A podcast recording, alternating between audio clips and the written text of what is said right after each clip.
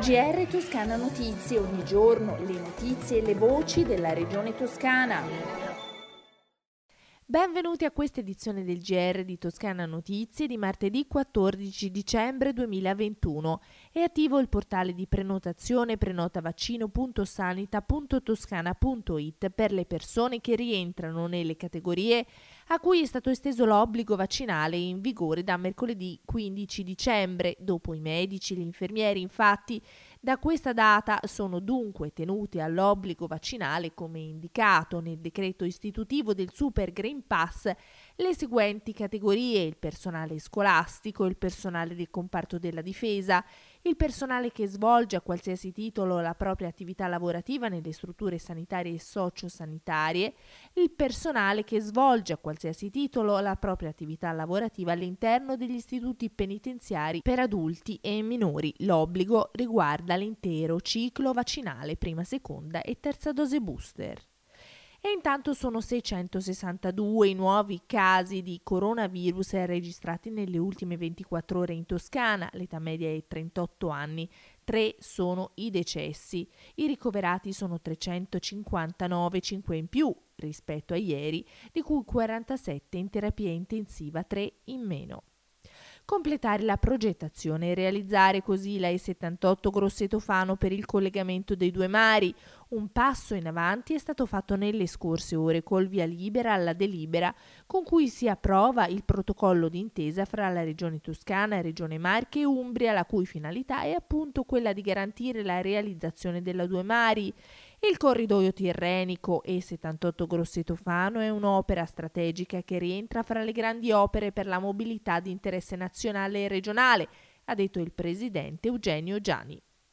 Nuove risorse per le imprese agricole toscane impegnate a ridurre l'impatto delle lavorazioni, a favorire la semina su terreni non lavorati, a incrementare la copertura vegetale della superficie e seminativo e soprattutto nel periodo invernale l'inerbimento delle colture arboree specializzate.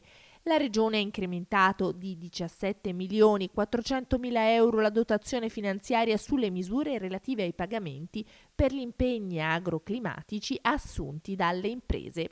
E infine torna Turisma, il Salone internazionale dell'archeologia e del turismo culturale che dal 17 al 19 dicembre 2021 celebra a Palazzo dei Congressi di Firenze la settima edizione che è stata presentata nella sede della Regione Toscana. Sentiamo il commento del presidente Eugenio Giani. Turisma rappresenta ogni anno l'occasione per trovare le nuove forme, eh, per poter amare sempre più la storia, l'identità, lo spirito che i luoghi possono offrire, in questo caso l'archeologia. L'inaugurazione di Turisma è sempre un bel momento in cui ritroviamo i comuni che mostrano le loro bellezze, eh, gli enti di promozione turistica, eh, i cittadini con le loro proloco o i loro comitati. Eh, è un concentrato stato di curiosità. Prima di chiudere le previsioni del tempo per le prossime ore, il cielo sarà prevalentemente velato, con addensamenti di nubi basse a tratti compatte dal pomeriggio sui versanti emiliano e romagnoli dell'Appennino in particolare quello fiorentino e aretino e sulle province di Arezzo e Siena. Venti deboli, mari poco mossi, le temperature minime in lieve aumento, ma congelate nei fondovalle dell'interno, massime stazionarie o in lieve aumento in pianura e lieve diminuzione in montagna, inversione termica ancora abbastanza accentuata. Ed è tutto anche per questa edizione del GR di Toscana Notizia. A voi come sempre grazie per l'ascolto, a risentirci alle prossime edizioni. GR Toscana Notizie, ogni giorno le notizie e le voci della regione toscana.